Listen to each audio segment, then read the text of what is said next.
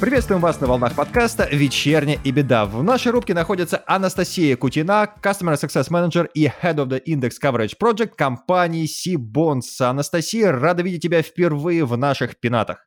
Да, привет-привет всем. Тоже рада, спасибо за приглашение. Почему такой грустный голос? Мы много работаем, дорогие коллеги.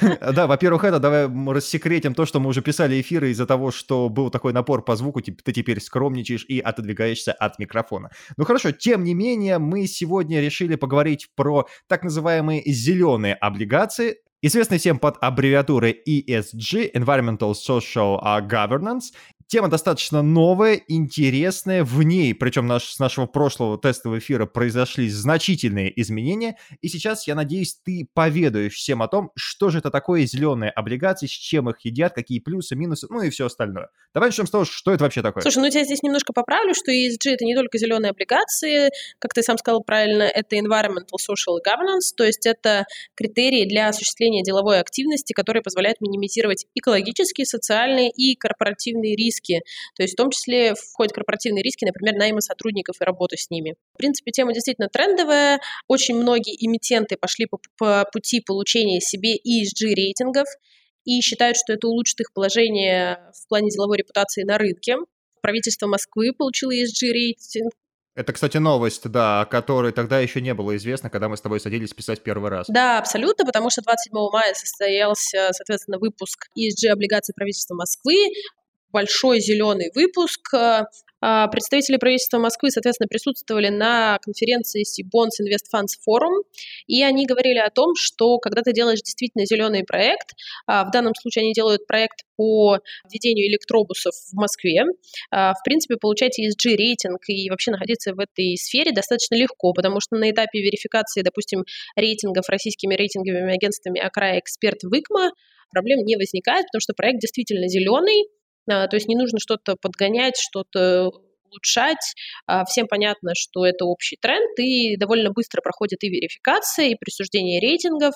И вот как раз у нас на портале Сибонс есть теперь отдельные рейтинги RAEX Europe, которые не кредитные, которые чисто ESG-рейтинг. Ну, например, есть у «Газпрома» есть там ESG-рейтинг. Рейтинг экологичности у газодобывающей компании? Ну да, есть рейтинг экологичности у «Газпрома», соответственно, головной организации «Газпрома». Классный, там высокий рейтинг? Вот заходите и посмотрите.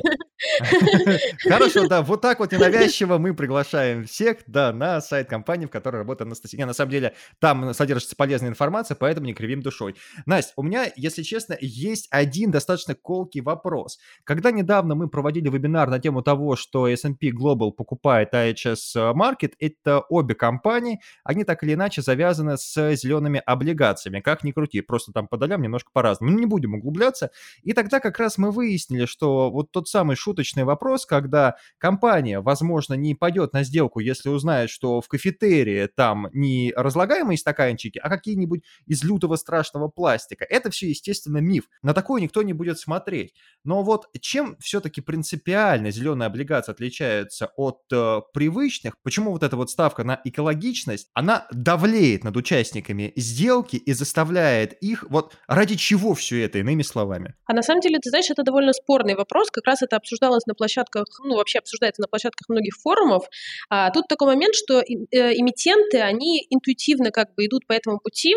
То есть с точки зрения эмитентов это улучшение их деловой репутации например, наличие рейтинга ESG. Но это важно, да. Они руководствуются принципами ответственного инвестирования, занимаются экологически важными проектами, там, улучшают э, окружающую среду, да. А с точки зрения инвесторов, во всяком случае, в Российской Федерации, конечно, с этим есть проблема, потому что не очень понятно пока что, зачем инвестору идти в менее доходные, например, банды. Есть предложение, например, от Росбанка, то есть представитель Росбанка как раз в Сибонс Ревью в журнале писала о том, что возможно, стоит делать, э, например, э, исключение по налогу на прибыль а, в части инвестирования в ESG-облигации для инвесторов. Ну, должны же быть какие-то плюшки, правильно, за это? А иначе, вот да. если это менее доходный бонд, и тебя еще напирают по части белых медведей, это вообще будет как-то несправедливо. Ну да, но, кстати, вот э, на тему, ты до этого еще сказал про пластиковые стаканчики, вот была же история, что фонд Пимка, как раз аналитик из Газпромбанка тоже писал в нашем журнале о том, что фонд, фонд Пимка не смог инвестировать в банды РЖД,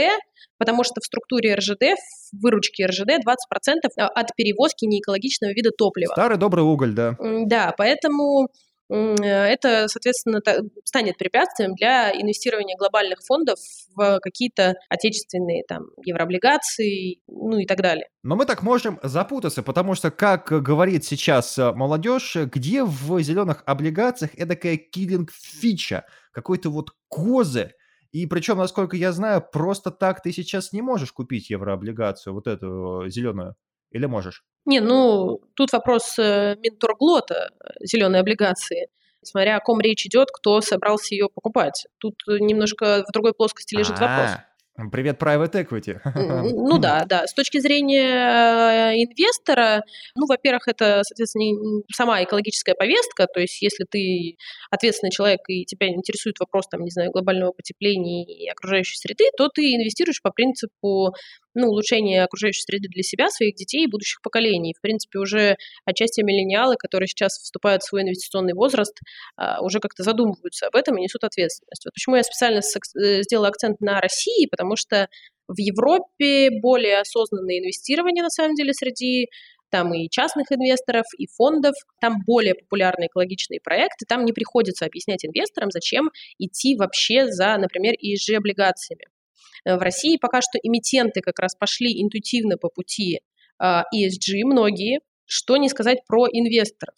Э, поэтому на площадках всех форумов, э, среди регуляторов, рейтинговых агентств обсуждается вот этот вопрос, что с этим делать. Как мне лично тоже самое кажется, я согласна с Росбанком и другими, что я бы исключила налог на прибыль в части ее получения от э, вложений, например, в грин-облигации, ну или вообще любые типы ESG-облигаций. Это хотя бы имеет смысл такой экономический. Вот, кстати, Настя, да, вопрос в кассу. Что это дает эмитентам и что это дает инвесторам? Ну, эмитентам это дает новых инвесторов, скажем так. То есть как раз международные фонды э, можно привлекать на эту тему.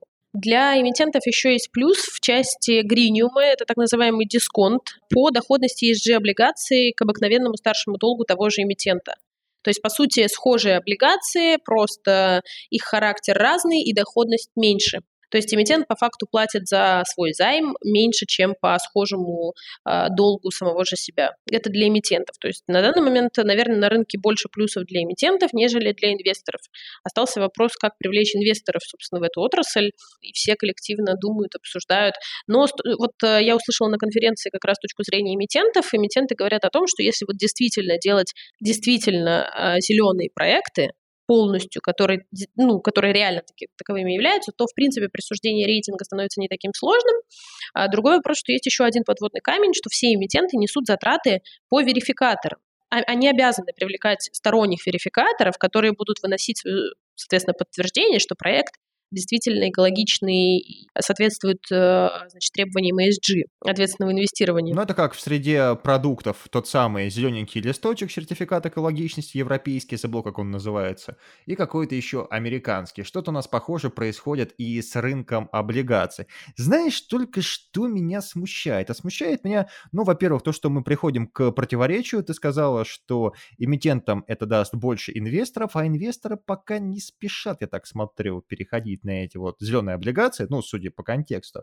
А второй момент, знаешь, какой? Ну, неужели мы действительно в этом капиталистическом мире, где всем правят деньги, ну, чего уж там греха таить, да, мы приходим к тому, что надо напирать на экологичность, на светлое зеленое будущее, и только это ставим во главу угла. Не, и видишь ли ты здесь какого-то подвоха как специалист? Да, действительно, есть проблемы с точки зрения привлечения частных, скорее, инвесторов, потому что глобальные фонды, конечно, инвестируют в такие банды. В том числе потому, что такие банды довольно стабильные. То есть, чтобы уравновесить свой портфель, в принципе, есть э, а, смысл в них инвестировать как в один из инструментов портфеля, да. Вот, окей, стабильность, да, выделили вот этот вот один параметр ключевой, один козырь, да? Конечно, есть проблемы с точки зрения привлечения частных инвесторов.